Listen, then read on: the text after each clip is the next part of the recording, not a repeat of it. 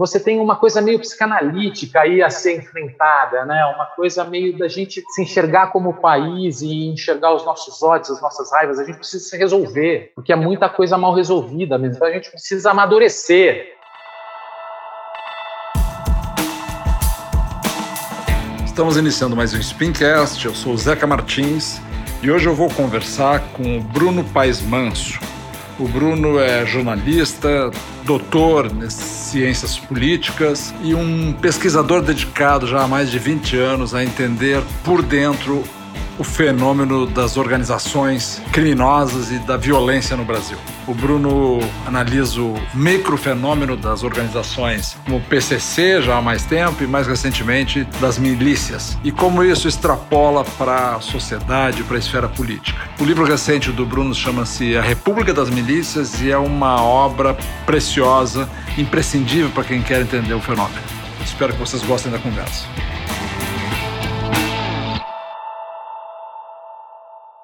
Mas aí então li teu livro, Bruno, e assim me super positivo assim a minha impressão que me, deu essa vontade de gravar com você. Eu queria assim te sugerir que a gente seguisse um pouco a linha do livro e eu vou te importunando quando eu achar que tem alguma coisa para ser esclarecida, tá? Eu te digo assim que eu vou te fazer uma primeira provocação então para começar. Eu acho que fica muito muito bem demonstrada. Você faz uma análise em corte assim do DNA das milícias e como isso evolui, como isso passa a percolar o território, o conceito é de ocupação de território, até chegar nas imbricações políticas com o grupo de poder que está aí, né? Eu acho que aquela última partezinha, ela me pareceu assim que ela é quase desnecessária, né? Porque a minha imaginação é mais fértil do que a tua capacidade de apontar para os Bolsonaro e dizer que eles são fruto desta herança tão deletéria que a gente teve nessa violência que ocupou e tomou conta do Rio de Janeiro e dominou o Estado. Mas tem um último momento ali que fica uma coisa meio de uma explicitude, onde a tua simpatia, ou tua antipatia, com a qual eu comungo integralmente, ficou no lugar da minha interpretação, tá? Então, no finalzinho, eu achei assim que podia ter sido um pouco menos ostensivo, talvez, a minha percepção. Mas eu acho que é uma obra, assim, de uma grandeza histórica, porque por mais que a gente já tenha visto toda a filmografia sobre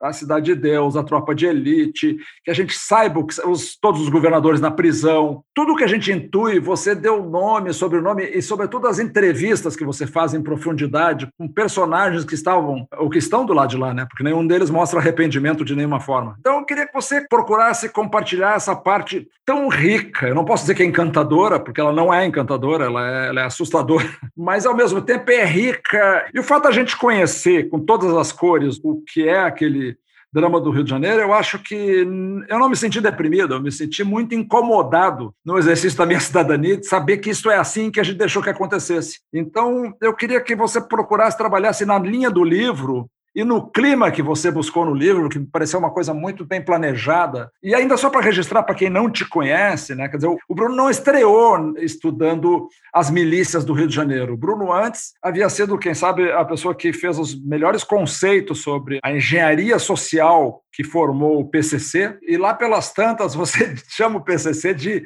o tipo de uma agência regulatória do crime, né? É totalmente diferente com a natureza puramente violenta das milícias. Então, milícia e PCC são fenômenos diferentes, embora tão próximos. E, então, assim, essa tua escola de PCC não foi suficiente para você elaborar as aberrações que você encontrou naqueles depoimentos, sem te sentir tocado. Eu senti isso lendo teu livro. Foi isso mesmo? É, eu acho que até vem antes, porque o PCC já é desdobramento das minhas pesquisas nos anos 90 sobre os homicídios em São Paulo. E eu entrevistei muitos matadores, homicidas, na época que São Paulo era muito violento. E eu fiquei muito surpreso, e por isso eu fui estudar, fazer mestrado, doutorado, deixei um pouco de lado a redação, depois voltei, mas essa convicção de que as pessoas que eles matavam mereciam morrer, para mim, sempre foi a grande história que vem norteando minhas pesquisas, assim, e é um pouco a linha das minhas pesquisas que depois deu em PCC, depois deu nas milícias. Essa convicção de que a violência pode ser um instrumento para resolver problemas e que o extermínio, o assassinato pode ser uma forma de você lidar uma solução e não um problema em si, né? Então esse discurso de defesa da violência para mim sempre foi o que eu tentava entender como é que isso passa a fazer sentido, porque as pessoas passam a acreditar nisso, porque elas passam a falar sobre isso, porque elas se enxergam nesse contexto. Como é que a gente produz tudo isso, né? E no caso das milícias, foi quase um ciclo se fechando, porque quando eu fui entrevistar o Lobo, eu acabei não, não, desdobrando isso, porque eu ia resgatar muito do primeiro livro que eu tinha escrito, que é O Homem X, que era pela outra editora, a editora Record. Foi o primeiro livro que eu escrevi sobre essa cena de São Paulo. E é como se um ciclo se fechasse, porque aquele miliciano ele era muito convicto dos assassinatos ele tinha praticado, tatuava no corpo, e ao mesmo tempo aquele discurso de que era um soldado em guerra, agora estava na reserva, não matava mais, era outra cena enfim, tinha passado um tempo na cadeia, mas o deslumbre, a convicção e a aventura que ele viveu e o orgulho da vida que ele tinha tido era muito presente na entrevista, né? Essa entrevista inicial do livro, né? Que introduz o livro com o policial que você aplica o lobo. É, exatamente, essa entrevista inicial. E aí eu falei, bom, a história eu acho que eu tenho que começar por aqui e é um pouco no fundo a tônica, assim, eu acho que eu ainda vou continuar pesquisando indo para outros assuntos, tal. Mas eu acho que me parece uma questão muito importante para pensar o Brasil historicamente, tal, essa pegada da violência, que somos o país com mais homicídios no mundo e não estamos em guerra. Né? Não temos conflitos abertos, étnicos, religiosos e mesmo políticos, né? nunca tivemos uma guerra civil. E ao mesmo tempo somos o país que mais mata, né? Então, como é que a gente lida com a violência? Qual o papel da violência para entender o Brasil? Qual o papel dos nossos ódios, das nossas raivas, dos nossos recalques, construção de bodes expiatórios, inimigos, tal? Então, foi meio isso, assim. Eu comecei por aí e para mim foi surpreendente, eu, puta, retomando, parecia que eu estava vivendo, mas em outro contexto, outro tipo de organização, né? Na conversa com o Lobo, em algum momento você faz uma anotação paralela, dizendo assim, você estava diante de um pai de família, né? Que estava ali na sua frente com dois enteadinhos que ele tinha ficado esperando em algum tempo, então ele dedicou esse tempo para a entrevista com você, não foi isso?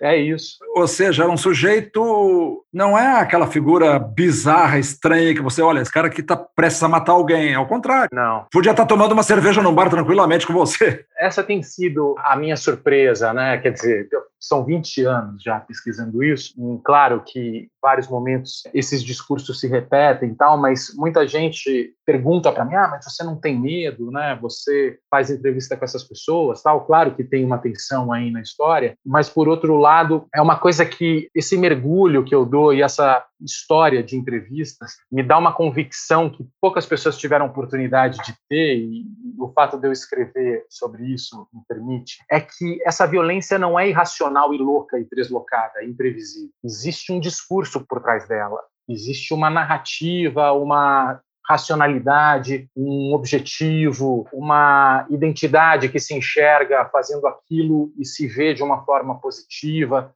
e o fato dele matar não significa que ele vai me matar ou que eu tenho que ter o pé atrás. Porque dependendo, caso eu respeite o convívio e as regras entre nós dois, ele é uma pessoa que vai ter uma sociabilidade tranquila.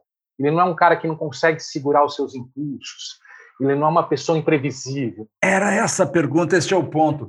Quer dizer, você não está diante de um arruaceiro impulsivo e violento a qualquer dia. Ele é um cara que está prestando um serviço. Prestando um serviço, ou se enxerga, no caso dos matadores em São Paulo, dos anos 90, eles faziam chacinas. São Paulo tinha 100 chacinas por ano, então eles já tinham matado mais de 30 pessoas. Alguns tinham perdido a conta, porque uma chacina tem cinco mortos, por exemplo. Alguns eram crianças, né, quando estava na cena do bar, tá, uma coisa muito cruel. Mas ao mesmo tempo eles matavam os inimigos que estavam num conflito e num ciclo de vingança histórica que eles viviam e territorial, no caso de São Paulo, que tinham iniciado dez anos atrás quando um amigo dele matou um amigo. E aí eles foram lá mataram o que tinha matado. E aí começam ciclos de vingança e tem uma história territorial e de conflitos e de rivalidades que esses assassinatos se justificam. Então, eles estão envolvidos nessa cena, né? O livro, inclusive, chama O Homem X, e esse título, na época, me veio porque eu também, nessas de não poder dar o um nome, eu perguntei como é que eles queriam ser chamados. E um deles me falou que queria ser chamado de Wolverine, que é um herói da Marvel. Mas era no começo, os filmes, a série de filmes do, do X-Men ainda não tinham saído, mas eu achei uma metáfora interessante depois, porque, no fundo, o fato deles estarem matando, estarem nesse conflito, ele, de alguma forma, ele se enxergava como um ex-humano evoluído por ter a disposição para matar. Ele tinha um superpoder. Esse superpoder era a disposição para matar. E ele só se enxergava, enxergava nesse universo de conflitos as pessoas que também tinham disposição para matar. O resto era o Zé Povinho, eles inclusive falavam como o Zé Povinho. Então, essa coisa de ex-humano, X-Men, ex-humano, e deles conseguirem enxergar só o conflito e os atores desse conflito, dessa violência, sempre me foi muito clara, assim. E eles vão se afastando e vão indo para outra esfera, um outro patamar e passam a viver. Uma vez ele, um deles me descreveu um tiroteio num parque de diversões e ele me contou a história, ele atirou e a pessoa atirou e uma pessoa foi baleada, ele começou a me descreveu o tiroteio. E eu falei, bom, mas que horas era isso? Ele falou, não, era oito da noite do domingo. Eu falei, onde você estava? No parque de diversões. Eu falei, mas não tinha ninguém no parque? Ele falou, não, tinha um monte de gente. Só que ele só descreveu os atores do conflito. Ele não estava enxergando os humanos. Só os ex-humanos importavam. Então, essa arrogância, essa razão de ser do próprio conflito passa a dar norte para a vida deles, desse ódio, é que acaba movimentando todas as ações. Sempre foi uma coisa que me. E se eu chego lá como um jornalista, que estou de outro lugar, eu não sou representante de nenhum dos lados, ele vai conversar comigo, eu explico por que, que eu quero ouvi-lo, e sou transparente, ah, queria saber por que, que você mata, como é que é esses seus conflitos, a pessoa pensa que você é um louco, não, mas você tem uma, uma lógica aí, né? Me disseram que você tem os inimigos aí do outro bairro. Aí o cara vai contando, vai se abrindo, e eu mantenho os acordos e a coisa vai. E tem um componente também de quando você consegue acesso a um sujeito desses, você tem um mediador que te facilitou esse contato, né? O que, que pesa mais? Pesa a confiança nesse contato ou a vaidade de ter para quem contar essa proeza que ele considera tão nobre? Acho que as duas coisas. Eu acho que são duas coisas bem importantes, porque primeiro ele precisa confiar que eu não vou entregá-lo, né? Que ele não vai ser preso por causa disso. É, isso já é muito delicado e é algo muito íntimo mesmo. Né? Você falar sobre um assassinato não é simplesmente você contar e correr risco de ser preso, não é só isso. É, você está meio que colocando, abrindo uma panela do diabo, assim, porque as vinganças são muito presentes, você se expor como um matador, a sede de vingança de muita gente, então a sua vulnerabilidade territorial fica pisada. Então é sempre muito delicado o assunto. Mas, por outro lado, tem uma vaidade, sem dúvida, de que ele está numa guerra, se enxerga como um herói, se enxerga como um soldado em conflito, e sua masculinidade, de alguma forma, ele acaba sendo muito vaidoso desse tipo de postura de combate, né? Então tem um pouco das duas coisas. Nós cá fora poderíamos imaginar que se tivéssemos matado alguém, a gente sentiria para sempre, é totalmente não é processada, não existe esse canal aí de, de angústia para esse cara, aparentemente, pelo que até onde você enxerga e percebe. Culpa. Eu acho que você sabe que no Homem X eu estava entrevistando um matador, um homicida, enfim, criminoso, homicida, mas ele tinha era HIV positivo e ele estava muito debilitado. Eu fui no quarto dele, ele me contou a história dele e tal, e era uma história muito miserável, num barraco, aquela coisa bem pesada mesmo. E ele me contando dos conflitos e dos homicídios e das rivalidades, aquela coisa pesada, né? E tinha matado muita gente. E eu perguntei se ele já tinha se arrependido alguma vez, né? Se alguma dessas mortes ele tinha se arrependido. Ele falou: tem, tem uma que eu me arrependo muito. Foi quando eu matei o meu cachorro, que ele é, fazia muito barulho e aí ele estava preso, ele latia demais e atraía muita atenção. Aí eu matei meu cachorro, eu nunca mais esqueci dessa morte. Mas ele te falou isso sinceramente, não foi ironia, não? Não não, de jeito nenhum, foi super sincero. E assim, é interessante porque o cachorro, ele na verdade, o que ele estava dizendo é que ele tinha matado um amigo, né? É, um cara que não ameaçava, não tinha traído, não era os outros mereciam. E isso foi uma frase muito recorrente, se repetiu em quase todos os relatos, assim, é que eu nunca matei nenhum inocente. Isso eu te garanto. Eu li alguma coisa muitos anos atrás da história do Pedrinho, aquele serial killer, e ele também tinha um enorme orgulho de dizer que ele nunca matou alguém que não merecesse morrer. Isso faz parte do discurso, é uma coisa que se repete bastante, né? E isso acompanha independente da engenharia social local, quer dizer, tanto o matador dos anos 90 que você acompanhou em São Paulo, quanto os matadores a serviço do PCC, quanto depois na tua observação da milícia, quer dizer, sempre quem morre é porque mereceu morrer, não prestava. Sim, e o PCC, no caso, ele dá um passo além. E, assim, quando eu comecei a escrever e pesquisar, eu entrevistei esses caras que eu estou te falando. Além dessa questão de todo, eu só matei quem merece morrer e tudo mais, Uma outra coisa que me chamou muita atenção, que se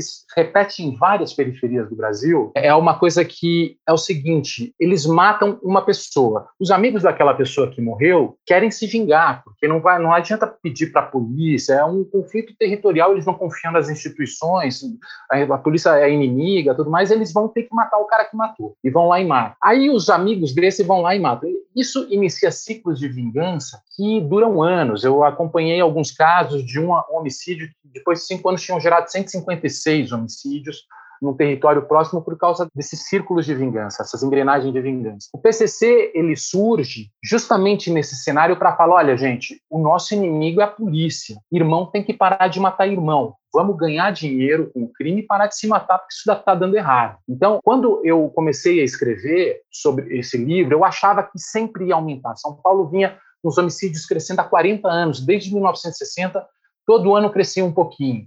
A nossa curva de homicídios é uma montanha. Foram 40 anos de crescimento. A partir dos anos 2000, foi justamente no ano que eu comecei a pesquisar, e eu achava que ia sempre aumentar, porque a minha hipótese era a seguinte: você tem sempre esses ciclos de vingança, e os homicídios vão continuar aumentando, e por isso estão aumentando todo ano. E nesse ano que eu comecei a pesquisar, caíram 20 anos seguidos os homicídios. Foram 20 anos de queda, e São Paulo se tornou o estado com menos homicídios por 100 mil habitantes. E aí eu vi que não estava nada acontecendo do ponto de vista de política pública. Não teve um governador que falou, vamos acabar com isso. Não teve nenhuma, nenhum tipo de comoção. E eu ficava me perguntando, o que está acontecendo aqui? Que história é essa? Por que está caindo? Isso, depois de cinco, seis anos, eu estava prestando atenção nisso. Eu falei, caramba, eu achava que ia crescer, continua caindo, continua caindo, continua. E aí o PCC teve que entrar na história, e principalmente a partir da construção desse contrato que eles conseguiram fazer a partir das prisões, falando: olha, gente, vamos ganhar dinheiro no crime, irmão tem que parar de matar irmão aqui, é a gente que está sofrendo, vamos organizar essa história. E isso foi possível principalmente a partir dos anos 2000, por causa da comunicação que os celulares permitiram e tornou uma rede mais eficiente de controle a partir dos presídios. Então, quem matava do lado de fora, ao ser preso, era punido, e a pessoa do lado de fora, então, ficava achando que tinha que obedecer às regras, porque senão ia cumprir pena no seguro. Então, começou a criar uma institucionalidade, uma espécie de governo do crime, né? Uma agência reguladora do crime, a partir de um contrato, que são os estatutos, e um contrato universal para quem está no crime. Então, não é para benefício de uma facção, mas para todos que estão no crime, você começa a criar mecanismos de organização. Né? Sofisticadíssimo, porque você estabeleceu uma regra dessas, de que, olha, nós vamos arbitrar conflito, mas não vai ser para beneficiar os de cima e ralar os de baixo. Até você conquistar essa confiança para gerar essa adesão, que vale mais a pena aderir do que guerrear. No fundo é isso, né? É extraordinário isso. E vai aos poucos, porque, como eu disse, é uma curva em forma de montanha. Então, todo ano cai, vai caindo, vai caindo, vai caindo. Não é que cai do, do dia para a noite, né? Não despenca de 12 mil homicídios para 2 mil. No ano seguinte é 11 mil, no outro 10. Hoje nós temos 2 mil homicídios no estado, mais ou menos, e já tivemos 12 mil homicídios.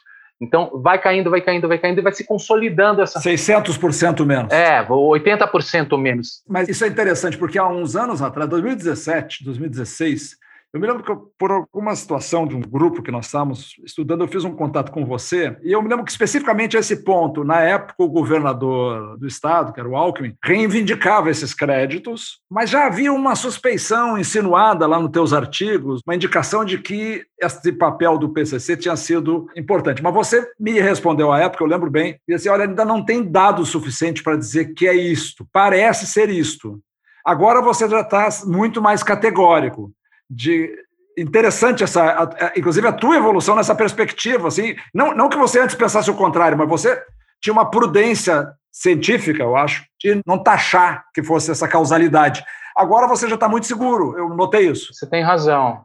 É, mas ao mesmo tempo eu evito dizer, quer dizer, eu não acredito que tenha sido uma causa única, não que o PCC tenha sido a causa. O que eu costumo argumentar é que o PCC é um resultado das políticas públicas equivocadas do Estado. Então, o PCC só existiu porque São Paulo passou a prender demais. E o PCC só existiu porque a polícia matava demais.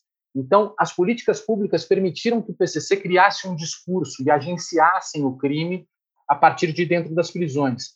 Então, são várias coisas acontecendo ao mesmo tempo. Da mesma forma que você tem uma opção pelo mercado de drogas, eles vão para a fronteira, os territórios deixam de ser importantes para venda varejistas porque eles chegam no atacado. Você tem toda uma história mais sofisticada e, e, de fato, as pessoas tendem a falar: foi o PCC ou não foi o PCC? Foi o PCC, mas o PCC também é resultado de outras coisas e de políticas públicas, inclusive. Eles não surgem no vácuo, né? E eles próprios dizem, né? A gente cresce nas brechas do sistema, né? Então você vai criando um mundo novo atrás das grades, né? Mais de 170 presídios em 20 anos e ao mesmo tempo sem dinheiro para organizar o interior dos presídios. Você acaba delegando essa organização para os próprios presos e a partir de um momento, quanto mais você prende, mais você fortalece as facções prisionais. Então você começa a criar efeitos colaterais de políticas públicas que você não controla, né? A coisa vai fugindo do controle. Então eu evito dizer apoio, precisando como se é uma coisa meio dicotômica, assim é ou não é, tal, porque eu acho que é muito complexo, é inter interessante entender a complexidade, né? De qualquer maneira, existe uma correlação entre a emergência e fortalecimento do PCC e a redução dos homicídios. No meio tem uma série de fatores que estão se implicando. Sim. Mas aparentemente o PCC mudou também o modelo de negócio da droga, né? Eu queria que você falasse um pouquinho para a gente daí focar mais nas milícias, mas eu acho que esse entendimento dessa evolução positiva da violência em São Paulo, associada a uma organização criminal que fica mais sofisticada e mais eficiente, e não o contrário. Não foi um desmantelamento do mundo do crime que, pelo Estado. Então, esse paradoxo que a gente vai ter que conviver ainda. Mas eu queria que você falasse um pouco sobre a governança, porque imaginando que esses caras gerem, você diz que ficam mais fortes quanto mais gente é presa. Então, eles estão gerindo sobre os constrangimentos de quem está supostamente vigiado pelo Estado. Ali, nas barbas do Estado, eles estão gerindo esse crime, essa organização sofisticada. Então, é muito provável que não possa ser um comando centralizado em que desça em cascata, com todo mundo obedecendo tem que ter alguma governança onde o negócio funciona mais por música. Olha, aqui, não tendo alguém acima de mim, eu vou tomar a decisão e vou ser responsável por ela. Se em outra situação tiver três escalões acima dele, é o do primeiro escalão que vai decidir. Mas eu presumo que a organização funcione sem chefe em alguns momentos. É isso que eu queria te provocar para ouvir, para entender. É isso? É uma sociedade em rede aperfeiçoada. Sim, o Gabriel Feltran usa o paralelo da maçonaria, né, da irmandade. Na verdade, você tem uma ideia muito forte, que é essa ideia do crime fortalece o crime, né? É, é uma ideia de que a gente está no mesmo buraco e a gente precisa ajudar. Por outro lado, você tem estatutos e salves as coisas e as regras são colocadas no papel e são regras que não são inventadas do zero, são regras que já dialogam com o crime há muitos anos. Então, assim, ninguém é melhor do que ninguém, você tem que respeitar os contratos, você não pode crescer para cima do seu irmão, umas coisas meio de honra masculina, mas ao mesmo tempo quase meio mafiosa, tradicional, de que você tem que ter palavra, tem que ter respeito e tudo isso colocado no papel em relação a prazos de pagamentos, com salves, empréstimos de arma. Ou seja, você tem um contrato e uma constituição quase. E isso, de alguma forma, é respeitado e aceito porque melhora a vida de todo mundo, né? Então é um contrato que beneficia todos que fazem parte dele e você tem algo muito horizontal e espalhado em todos os presídios, em diversos territórios, em níveis, estados, tudo mais, para observar o cumprimento dessas leis. E ao mesmo tempo você tem esses grupos, é, então você tem o PCC propriamente dito, é uma espécie de burocracia do Estado que governa uma rede muito horizontal de parceiros. Então, interessante do PCC é que eles criaram e tornaram os presídios espécie de prefeituras, subprefeituras, escritórios burocráticos do crime, mas você tem um amplo networking a partir do momento que você se aproxima desse grupo, que cria esse papel de agência reguladora. Quem participa dessa rede que ganha dinheiro com isso, que faz negócios a partir dessa rede de contato, tem que ser um cara honrado que cumpra as regras e os protocolos do PCC. E, ao mesmo tempo, tudo isso é muito horizontal. Você pode comprar droga do PCC não sendo um irmão, você pode ser simplesmente um simpatizante com boas fontes e você passa a fazer parte desse networking. O PCC, que a gente fala, 30 mil filiados, 11 mil em São Paulo, é pouco se for pensar 11 mil pessoas mandando no crime, governando o crime de um estado de 40 milhões de pessoas, 11 mil, é 0,000, né, uma burocracia enxuta. Mas eles têm, primeiro, eles representam um contrato e uma lei que as pessoas compram. Então, isso é interessante, né? o fato das pessoas comprarem e passarem a respeitar isso, porque também vão passar pelo presídio e quando estiverem no presídio vão ter que prestar contas sobre sua conduta no crime. Então foi criando algo muito sofisticado que passou a funcionar. E é isso que você falou. Hoje São Paulo tem uma cena criminal mais parecida com a da Europa e dos Estados Unidos do que do Brasil, porque você tem um mercado de crime intenso e não violento, não tão violento como era. Que não deixa de ser interessante. A gente, no fundo, acaba tendo que trabalhar com redução de danos, né? porque você não vai acabar com o crime, nem vai acabar com a droga se esse crime é não violento e não produz tanta violência como se produzia, eu acho que de alguma forma é um ganho. A gente tem outros desafios a serem trilhados, mas. Sobretudo se a gente comparar com o que a gente vai falar em seguida, que é a catástrofe social incontrolável e não produtiva, sem externalidades positivas, que é a da milícia só produz externalidades negativas. Uhum. Então, nesse caso, crime por crime, bandido por bandido, a gente está sendo governado no nível superior pela quadrilha errada, né? é uma ironia trágica o que eu estou dizendo aqui. Não me levem a sério se alguém registrar isso aqui.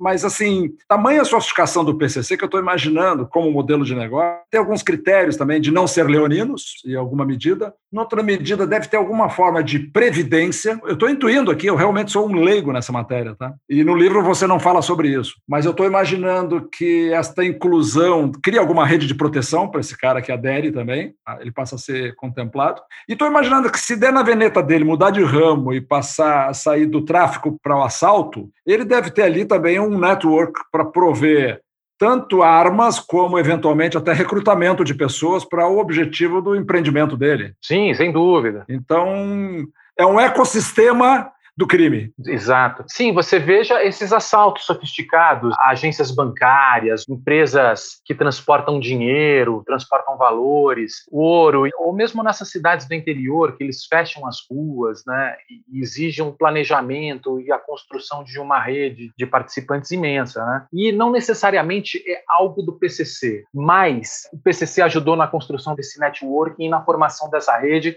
inclusive do know-how e das técnicas, né, para fazer esse tipo de assalto. E muito provavelmente vai se ter que pagar algum tipo de taxa para o PCC, para a burocracia do PCC, né? E ao mesmo tempo eles têm uma certa, você vê as ironias, né? E eu te contando dessa história toda de vingança em São Paulo nos anos 90, tal. Eles de fato tentam buscar exercer um monopólio legítimo da força no mundo do crime. Então eles viram governo do crime, né? eles tentam virar o governo do crime. Isso exige, inclusive, uma certa flexibilidade nas consequências, que eles não chamam de punição, eles chamam de consequência. Tem, tem uma história que a gente conta no livro. Ah, a comissão, a remuneração, que o cut da operação, eles chamam de consequência. Não, quando você é punido por alguma falta. Ah, entendi. Não é punição. Você assume a consequência. Não é punição, é. Você vai ter que assumir as consequências dos seus atos dos seus erros, mas eles ao mesmo tempo têm uma certa flexibilidade. Tem um caso que eu achei super interessante, que a gente conta de um cara que fez um diário numa cadeia no ABC, que um cara no PCC, um cara dentro da prisão, ele comete um crime gravíssimo para os criminosos, né, uma falta gravíssima, que ele se masturbou num dia de visitas de presos. E a visita é sagrada no presídio. Né? Você não pode olhar para a visita de alguém, você precisa olhar para baixo. Isso é muito respeitado e é muito sagrado. Né? E esse sujeito se masturbou no dia. Uma coisa assim chocante. Rolou um buchicho lá no presídio e o disciplina foi chamado para resolver a situação. E ele, vou ter que fazer alguma coisa aqui, né? Que, enfim, e ele começou a conversar com o cara, é verdade? O cara, é verdade. E ele começa a conversar com o cara e chega um momento que ele está tentando aliviar pro cara, né? E fala assim, beleza, mas em quem você pensou quando você estava fazendo isso? Ele falou, na minha esposa. Daí ele falou, ah, menos mal. Então, beleza, você vai tomar essa advertência. Ou seja, eles não querem barbarizar, eles querem ter uma certa legitimidade, uma autoridade que seja respeitada, e as pessoas vejam sentido nessa autoridade, eles não querem impor o terror. Essa diplomacia deles é interessante. Então é menos espetaculosa do que a gente acompanha na violência do Rio. É, mas ao mesmo tempo pode ser espetaculosa, né? A gente viu os conflitos em 2017. Então, assim, tem um, um, coronel amigo meu, coronel da polícia, o coronel José Vicente, debate sempre e ele brinca, ele fala assim, bom, então dá o prêmio Nobel da Paz para o Marcola, né? Se ele é tão bom assim, ou leva o Marcola para Bahia para ele resolver o problema do homicídio. É isso que vocês estão dizendo, que ele é tão bom assim? E, de fato, você vê que quando o PCC vai para outros estados, começa a distribuir, chega nas fronteiras da América do Sul e passam a distribuir droga nos outros estados, eles produzem uma série de rivalidades e conflitos que vão gerar conflitos dentro dos presídios nas rebeliões de 2017. E aí é uma cortação de cabeça, vísceras para fora, churrasco de coração. E aí você tem todos os tipos de espetáculos macabros e terríveis de grupos que estão em conflitos. E quando eles vão para a guerra, aí sim vão para a guerra. Então faz parte do ah, é diplomacia, mas a gente não está fugindo da guerra. E aí você tem uma discussão na economia que é justamente sobre o mercado de drogas, que como não tem mediação, quando é um mercado com concorrentes do mesmo tamanho, ele tende a ser mais violento.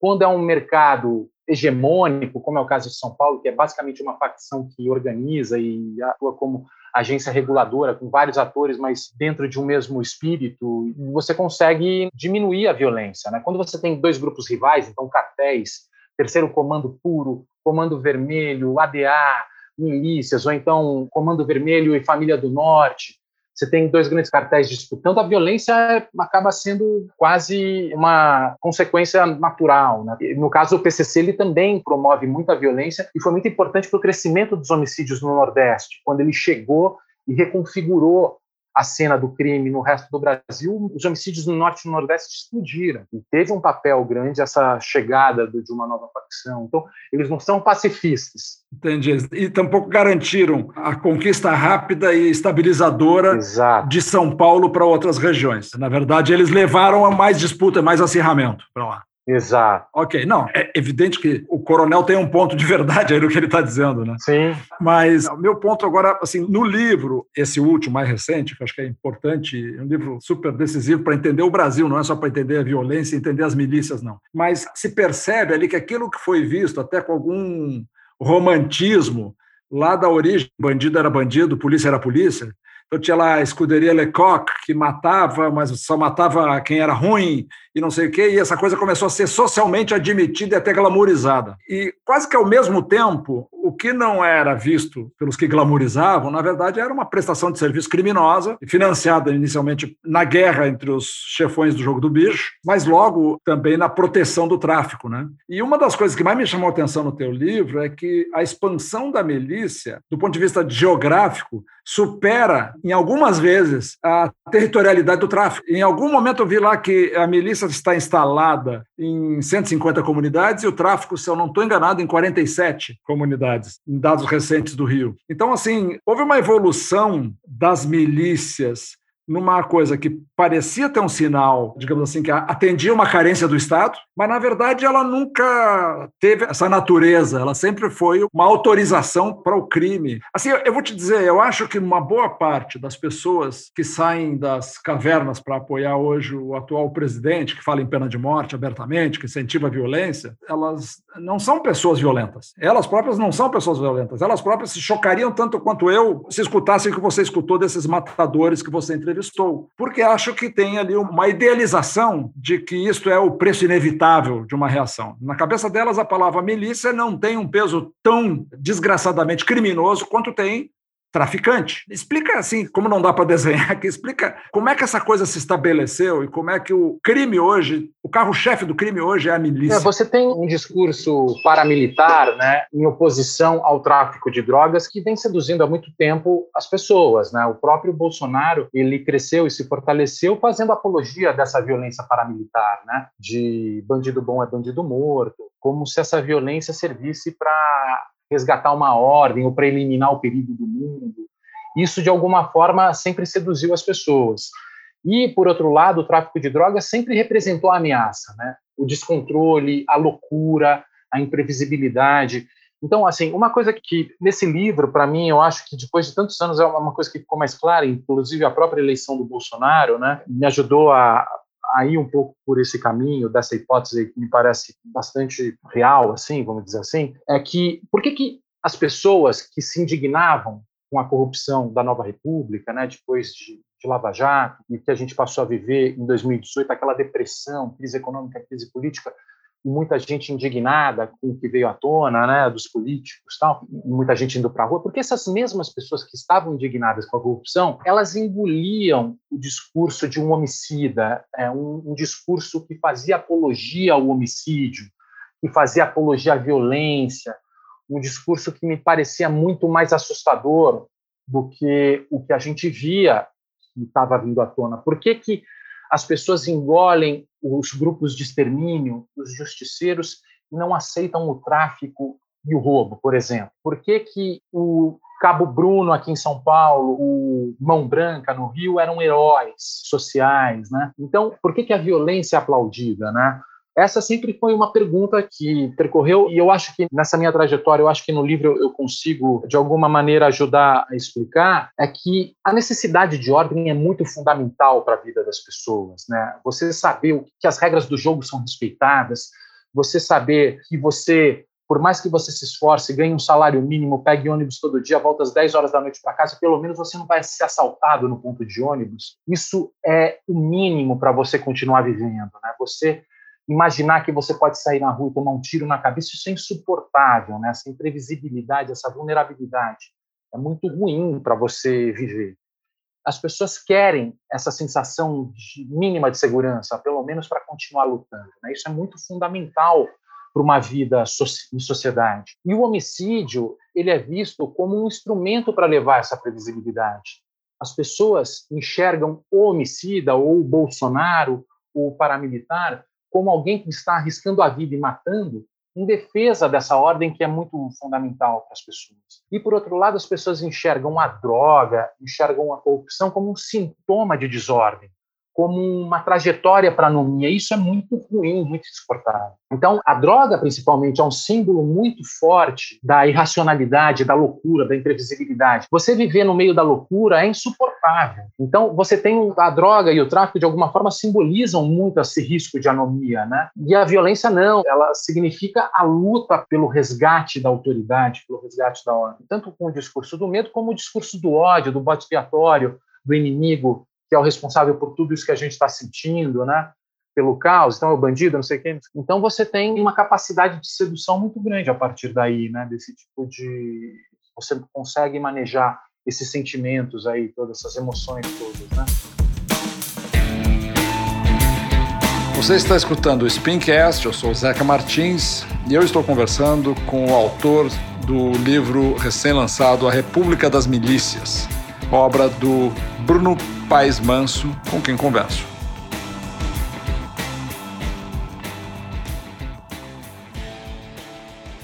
Interessante, você está dizendo agora, uma, num contexto do, do CRIB, da emergência da violência, como método, digamos assim, contrafóbico. Né? Nós temos medo da ameaça da droga e do tráfico, então, contrafobicamente, a gente, a gente chancela a violência. Plural majestático aqui, eu não me incluo nisso. Mas você sabe que poucas semanas atrás eu tive uma conversa aqui também com um neurocientista brasileiro, fazendo um pós-doc em Londres, o Claudinei Biasoli. E o Claudinei diz que isso é uma está associado, tem um conceito que está sendo estudado por ele e por outros, sobre uma ameaça primordial ao nosso corpo, que essa época significa, que essa época traz. Então, assim, a pandemia tornou isso mais, mais claro, mas a gente sempre opera em reação e em proteção à nossa sobrevivência. Né? Então, assim, você está criando uma explicação razoável assim para entender por que, que esta marca da violência como algo que tira da minha frente, exonera a minha angústia relacionada à imprevisibilidade que a droga significa, como é que isso é mais aceitável do que a própria droga, do que imaginar o território, meus filhos, meu ambiente, meu bairro, minha rua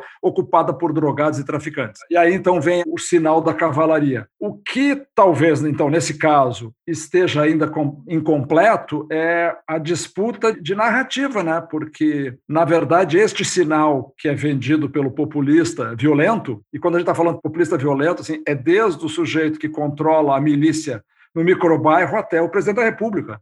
Essa linhagem toda que promove a violência como bandeira, como linguagem, como fim. Né? O que não está claro para boa parte da população, isso eu tenho uma convicção, porque senão as pesquisas não diriam o que estão dizendo ainda, é qual é o conteúdo dessa violência a quem ela serve. Talvez ela não signifique um bálsamo para esse nosso sentimento, mas apenas um escamoteamento de sintoma. Então, assim, no caso do Rio de Janeiro, quer dizer, quando eu li, eu percebi assim, caramba, mas tudo está ligado. Pode mudar a linhagem da milícia, mas o atual governador, os ex-governadores, uma parte dos prefeitos que estão na cadeia, os vereadores, a Assembleia Legislativa, e no final, não por acaso, surge na Barra da Tijuca um paulista que representava esse movimento. Então, quando a gente lê esparsamente num jornal, ah, não, o Queiroz era o sargento amigo do Bolsonaro que o Bolsonaro botou para cuidar do filho mais velho. Bom, este filho mais velho acabou sendo o interlocutor, o advogado político das milícias. Tanto é que ele homenageia em duas vezes o Adriano Nóbrega, que era o presidente do sindicato dos crimes sob aluguel. Né?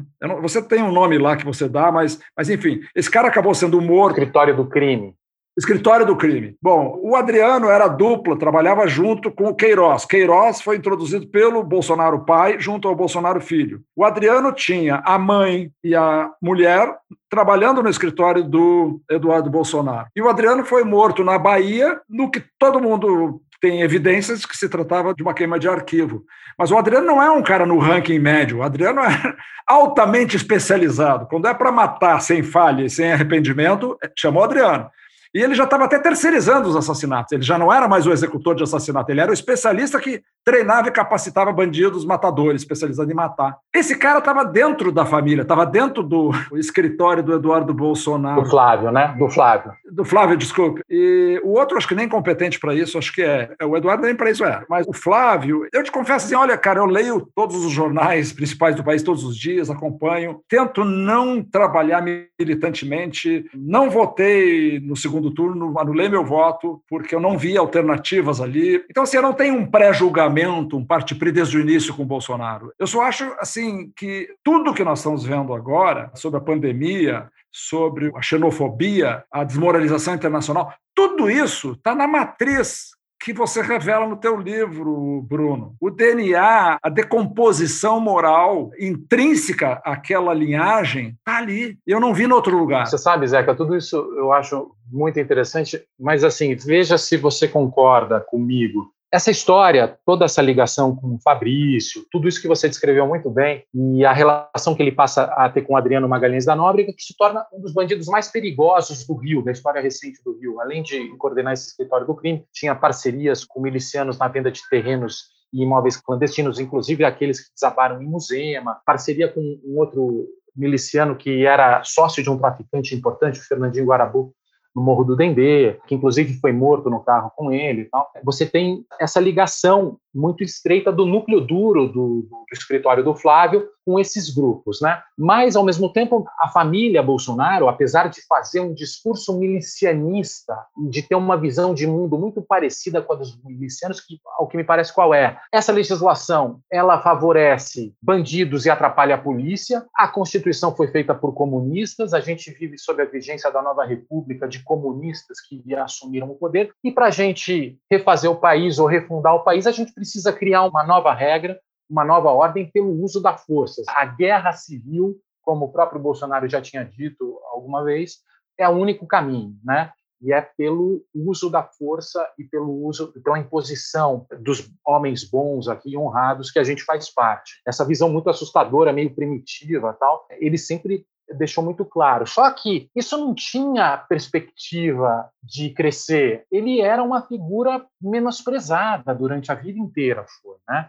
É uma pessoa que você via, ia na Luciana Jimenez, ia no Pânico, a gente dava risada, meio que não levava a sério, e deixava ele esperneando, berrando lá, e meio, olha, tá vendo que coisa, né? Que bizarro, uma pessoa que pensa dessa forma, né? Sempre foi assim que a gente lidou com isso, né? E eles Inclusive no Congresso, eu já falei com três parlamentares, foram quatro, inclusive o Gabeira, que foram contemporâneos dele. Ele era um zero à esquerda, ninguém levava em consideração. Era para programa humorístico mesmo, né? era um palhaço. Inclusive tem alguns programas que ele é humilhado no programa de humor, né, pelos humoristas. E, então, assim, ele era assim, os ganhos financeiros dele, que o Queiroz organizava, era pelo uso da verba do gabinete, que mais do que ele, a família, em nenhum momento foi identificado ganhos com os recursos dos milicianos. O negócio dos milicianos era uma coisa, o dinheiro da família vinha na repartição de verba dos gabinetes, que é a chamada rachadinha, que ele tinha um esquema super sofisticado, quer dizer,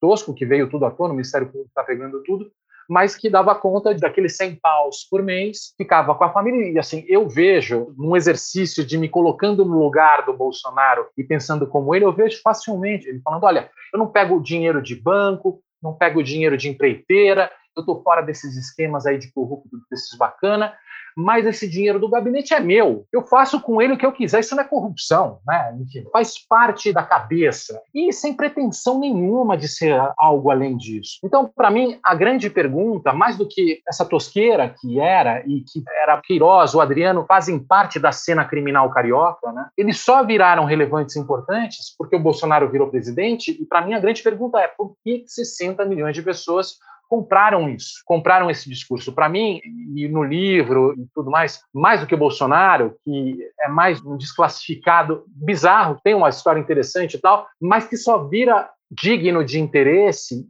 aí nesse caso de um grande interesse, porque ele passa a ser visto como líder para 60 milhões de pessoas, né? E continua muito forte, apesar de todos os absurdos que ele continua fazendo.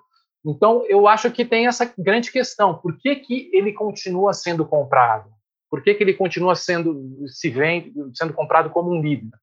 É um ponto super complexo e delicado e, ao mesmo tempo, urgente para a gente tratar, porque isso que é importante, quer dizer, não houve um acidente, as pessoas votaram deliberadamente nele. O recall desse voto permanece forte, mais do que em outros governos democráticos anteriores. E tem aqui, talvez mais do que a afirmação, porque, como a gente viu, quer dizer, entre as intenções, entre a visibilidade oferecida pelo Bolsonaro e o conteúdo real que ele tem uma discrepância grande, onde a boa fé das pessoas quer acreditar que ele é um paladino, de certa forma, o simplão da classe média baixa que come leite condensado com pão e se precisar matar, mata mesmo.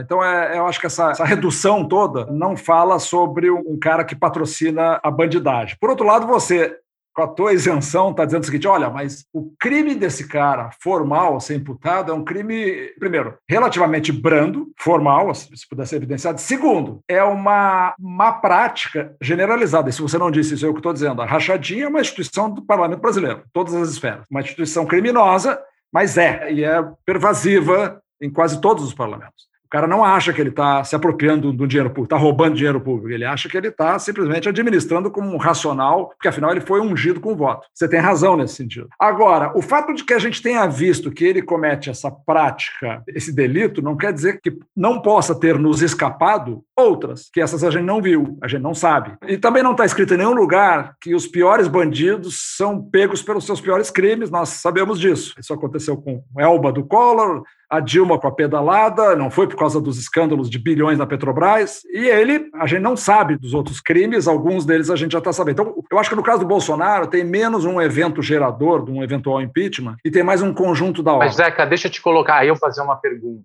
Isso, para mim, é interessante, porque, por exemplo, vamos dizer a Nova República, e todos esses esquemas de caixa 2 e de, de financiamento de votos, que passou a acontecer no Brasil a partir de 85 de uma forma generalizada. E eu, como jornalista, eu sei disso, como era difícil você identificar e conseguir provar tudo isso que acontecia e essas campanhas milionárias, esse exagero e essa arrogância que fazia parte dos políticos, mas que, por um lado, achavam que era o jogo e para você disputar o poder você tinha que fazer esses esquemas, mas que, de alguma forma, tentavam fortalecer as instituições democráticas e criar um projeto de país. Então, aí você vê, há uma série de corrupção PT, PSDB, você vê em todos, era generalizado, não dá para dizer que, né? Beleza, isso a gente admite. Agora, de repente, a gente passa a desacreditar nos políticos ou criminalizar os políticos, como se eles fossem bandidos e responsáveis por crimes graves. Eu, sinceramente, acho muito mais grave um cara que vem defender o assassinato abertamente como uma forma de estabelecer a ordem. Eu acho gravíssimo um cara que é contra a Constituição de 88 e que vem com um discurso de uma Constituição construída por comunistas, gaysistas e tudo mais, essa coisa, essas doideiras conspiratórias que vieram com o Bolsonaro, e alguém que é antidemocrático abertamente, que fala que o Congresso atrapalha. Então, assim, para mim, o fato dele roubar ou ter um esquema com um banqueiro, para mim não é tão importante quanto o que a gente já sabe o que ele é. Para mim, essa figura é gravíssima e perigosíssima. E a gente já sabia quando votou. E a gente já sabia. Eu acho que, por exemplo, a corrupção do. Eu também, e aí, toda isenção política, eu não quero de forma alguma politizar, mas assim, a corrupção do PT nas relações com a Petrobras, ou do PSDB, enfim, eu acho que isso era fundamental cessar, mas são pessoas que, a partir do momento que a gente falou, vamos repactuar e fazer de outra forma, e continuar com a democracia de uma outra maneira, e acreditando na política, porque o SUS e não sei o que mais, e outras instituições, escola pública, são pessoas capazes de dialogar. Valor da ciência. E a política, é a democracia, e vamos de uma outra forma, a gente quer um Brasil melhor, todo mundo está tentando aí, puta, erramos, né? lambuzamos aqui com o melado, mas vamos fazer de outra forma. Se fosse o caso de se anistiar e falar, erramos, todos erramos, muita gente roubou, era essa a forma de fazer política, era, foi um puta de um erro, aí os juízes viraram os poderosos em 2018, porque eles podiam condenar todo mundo, porque todo mundo meteu a mão. Então vamos repactuar, mas não, a gente escolheu um cara que fala, esses bandidos são um fracasso, a gente precisa ir para a guerra e matar os inimigos. E começa com um discurso de guerra e de extermínio, entendeu? Isso eu acho gravíssimo, mais grave do que qualquer outra coisa. Mas eu acho que você tem um baita ponto. Eu não posso, assim, eu não posso discordar em nada do que você está dizendo e só acrescentar talvez mais complexidade. Outra conversa que eu tive foi com o Pablo Hortelado, eu acho que é teu colega da PUC, né? E o Pablo é um cara, é muito interessante porque é um cara super honesto, porque ele diz assim, eu sou um cara de extrema esquerda, mas eu parei com tudo na minha vida agora porque eu, eu fiquei desconcertado, porque eu estou assistindo uma sociedade que buscou a hiperdiferenciação de uma posição de esquerda para uma posição de extrema direita e agora tá nós estamos vivendo um estado de anomia porque esse cara assumiu o poder mas ele não governa até porque ele não quer governar. Ele passa o dia inteiro fazendo cenas de circo e, e bizarrices mas ele não é um gestor e a gente está no meio de uma pandemia sob ataque do vírus e do próprio governo. Rigorosamente é isso. Então, assim, no médio prazo, como eu sou um cara, eu sou um cara otimista e tenho sempre muita esperança e tenho andado muito perplexo com a desistência do Brasil, sabe, Bruno? E eu tenho visto tanta desistência do Brasil como eu nunca vi nada aparecer. Não é mais aquela desistência do garoto de 30 anos, tem uma boa formação, empregabilidade e vai embora. Vendo desistência de, assim, de todo tipo. Também nunca vi, eu concordo com você.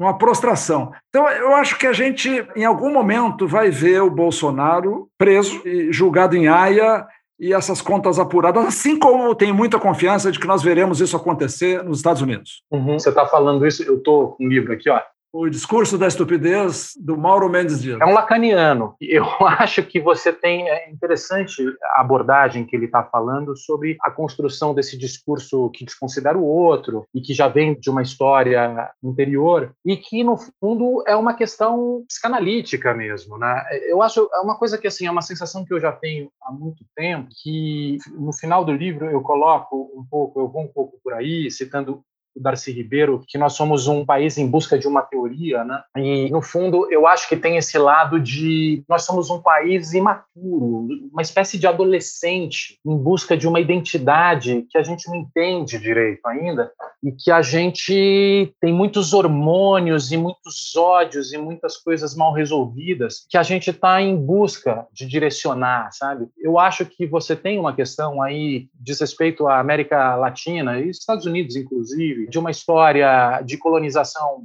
muito violenta, de escravidão, de povos indígenas que eram 10 milhões, são absoluta a maioria da população brasileira, que acabou sendo subjugada por uma cultura estrangeira, milenar, um tipo de civilização que acabou se criando, e aí você tem, nos últimos 50 anos, esse país que de alguma forma era espalhado, se ajeitava nos campos, e nas zonas rurais, passa a viver nas cidades, tendo que lidar com uma cultura moderna, de mercado, de consumo, e uma sociedade muito violenta ao mesmo tempo. Então, a gente muito desigual, e a desigualdade na cidade é diferente do que a desigualdade no campo, porque no campo você tem um sentido, você produz sua comida, às vezes quando não chove tem a seca, é um problema, mas você tem a comunidade lá que de alguma forma te ajuda, você tem alguns ritos meio religiosos, você tem uma percepção de comunidade, de pertencimento.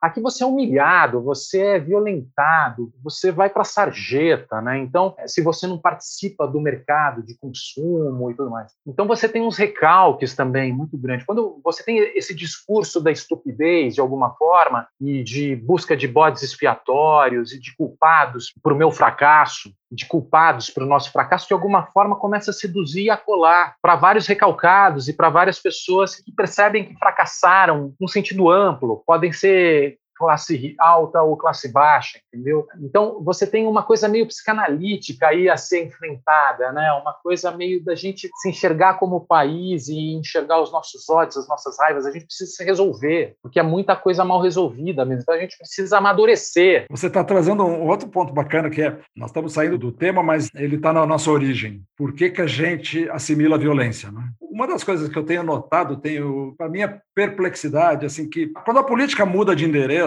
para os meios digitais, ela, de certa forma, deixa para trás as práticas e as cortesias e a ética da política convencional. Ela tinha muitos defeitos, não era o posto das virtudes, era um pouco a cara do Brasil, mas ela tinha o seu tempo. Quando ela vai para o meio digital, ela deixa um monte de protagonistas assim importantes, eu diria todos os que têm mais de 50, 50 e poucos anos, fora dessa linguagem, eles não falam esse idioma. E a outra coisa é que a política sempre foi tratada como algo que se opera na camada institucional e não na camada mais orgânica do corpo, da família, dos afetos. E os políticos convencionais não operam nisso. E eu estou dizendo isso porque a, a, sensação que eu tenho é que um cara despreparado, vazio de conteúdos, mas que domina uma linguagem imagética e figurativa como o Bolsonaro, ele ganhou de toda a inteligência política acumulada em todas as correntes que você mencionou aí, da social-democracia, a esquerda, passando pelo centro, ele ganhou de todos. E ganhou de todos sem dinheiro, sem partido e sem turma, sem nada. Ele fez ligação direta com a parte mais instintiva dessa sociedade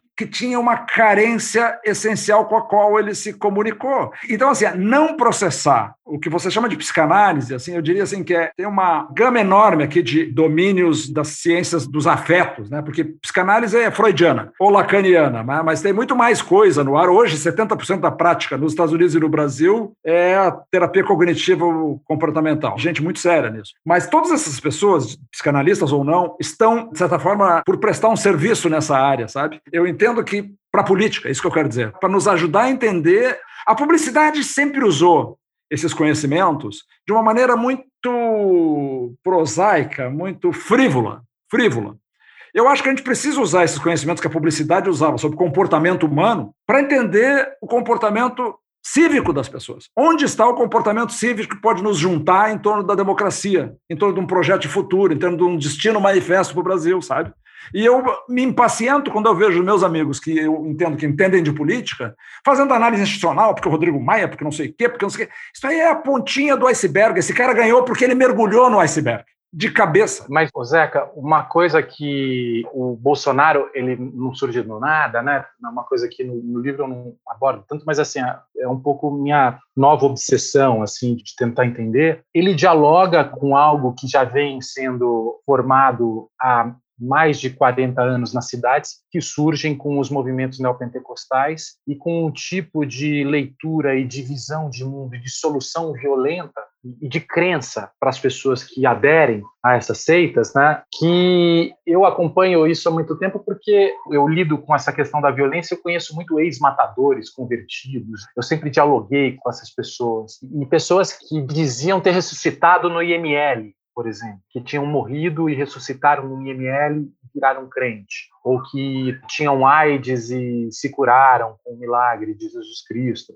E sem falar nessas todas essas conversões e tudo mais. Então você tem uma questão da crença e de um discurso e de uma maquiagem da realidade que para mim sempre foi muito impressionante, uma realidade paralela, uma crença paralela e a, desconexão com a realidade é mundana, cotidiana, a partir de um discurso fantasioso e que não dialoga, ele se impõe pela crença que o Bolsonaro, de alguma forma, reproduz isso num outro nível, numa outra esfera de autoridade, é, que não é a religiosa, mas a autoridade política, mas inventando uma verdade a despeito do, dos fatos, a despeito da realidade, mas ao mesmo tempo que gera muito gozo para aqueles que acompanham ele. As pessoas se sentem compartilhando de uma liderança e gritam um mito e estão humilhando aqueles por quem eles sempre foram humilhados, os arrogantes da USP, os artistas cabeças, e, na verdade, o que menos importa é a realidade dos fatos cotidianos da ciência, do conhecimento, mas essa crença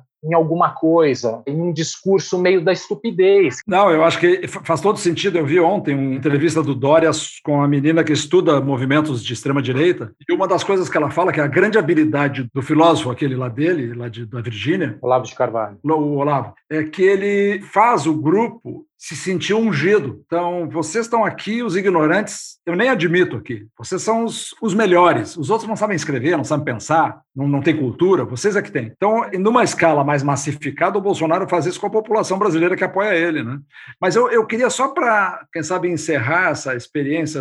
Numa conversa que eu tive recentemente com arcebispos, estava o reitor da PUC do Rio, um arcebispo de Santa Catarina e o arcebispo de Porto Alegre. Nós convidamos para uma conversa assim pan-religiosa e ecumênica, lideranças do judaísmo e um amigo comum convidou lideranças evangélicas. Mas muito interessante, assim, porque isso conecta com o discurso do amigo que a gente mencionou no início, do meu amigo Fersen Lambranho. O Fersen também andou estudando os movimentos pentecostais. São 60 milhões de pessoas. E aí o que ele está dizendo é o seguinte, quando a gente chama assim, as igrejas evangélicas pentecostais, em geral é um negócio em detrimento dessas pessoas, em geral é uma coisa que carrega uma dose de desprezo e, sobretudo, a gente comete o erro essencial da generalização. E o que eu percebi nessa conversa com esse grupo de lideranças católicas super progressistas foi que os evangélicos também têm pessoas super progressistas entre eles. E de uma pequena e anônima igrejinha lá do interior de São Paulo e tal. Então, assim, o Bolsonaro surfa o pentecostalismo, mas eu comecei a pensar, agora de novo numa estratégia política de derrotar a brutalidade que ele representa, não convém para nós, de jeito nenhum, unificar o pentecostalismo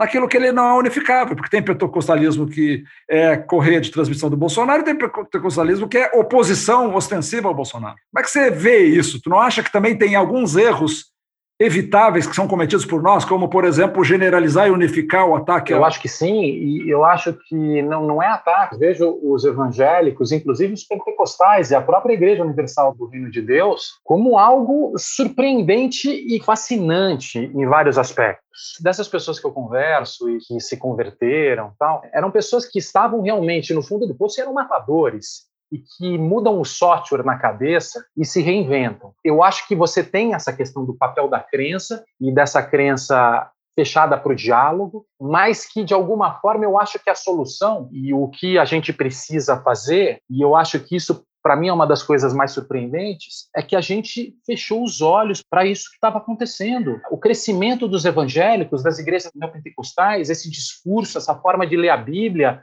essa interpretação literal da Bíblia, isso se tornou o maior poder político dos anos 2020 e a gente parecia virgens defloradas, assim, como assim? Esses ignorantes agora mandam na gente? A gente simplesmente fingiu que eles não existiam, porque eram semi-analfabetos, pobres, pretos, que a gente menosprezava. Então, essa questão do racismo estrutural passa por aí também, porque a gente era incapaz de tentar dialogar com esses caras. Ou fingir que eles existiam, não.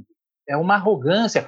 E, assim, continua sendo tratado dessa forma, como se os neopentecostais fossem um bando de ignorante que dá dinheiro para pastor corrupto. Essa visão, a leitura da classe média de esquerda a respeito deles. E eu acho que, de fato, eu acredito nisso. Quando eu citei o Mauro, eu acho que ele também, e a questão da psicanálise, eu acho que essa forma, essa leitura psicanalítica da realidade social, que passa pelo diálogo, passa pela tentativa de compreensão. A gente só vai sair disso a partir do momento que a gente conseguir é, reconstruir as fontes de conversa e não ficar falando com as nossas próprias bolhas. A, gente precisa formar contratos coletivos a partir de todos participando dessas conversas e desconstruir esses discursos de estupidez que ficam apontando culpados de um lado e de outro, ou na esquerda ou na direita, que tenta se redimir ou se colocar como autoridade a partir da construção de um bode expiatório, de um culpado que a gente precisa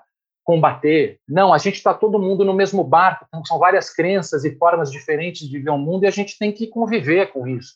E eu acho que, nesse sentido, é que eu falo da questão da maturidade. A gente não é os suecos e não vamos nos tornar a Suécia, nem a Dinamarca, nem a Inglaterra, nem a França. A gente é o que é. E o que, que a gente é? A gente precisa se entender. Os neopentecostais, eles são um produto de 500 anos de história.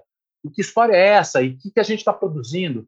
Então, é nesse sentido, eu acho que a solução, nesse sentido, eu sou radical, que a solução é política, a solução é construção de pontos para conversas e diálogos entre todas essas partes, inclusive os neopentecostais. Óbvio que a gente vai ter que conversar com eles, e eles estão colocando algumas coisas, a gente vai ter que conviver. E imagina se a gente consegue fazer essa ponte, que poder tem essa ponte. Dizer, acho que seria mais do que já teve a Igreja Católica nos anos 80. Então, assim, nós estamos falando de um mais um ser três aqui. Bruno, olha, eu adorei a conversa, cara. Eu acho que foi além do livro, a gente falou sobre o futuro e momento do Brasil. Não sei se quer encerrar com alguma coisa, mas a palavra é tua. Ah, eu agradeço, também foi ótimo o papo, gostei bastante também. Prazer e estamos juntos. Esse foi mais um Spincast. Hoje eu tive o prazer de conversar com o autor do A República das Milícias, Bruno Paes Manso. Esse episódio foi editado pela Marina Tabajara Brilman e pelo Leonardo Braga, do Ocorre Lab.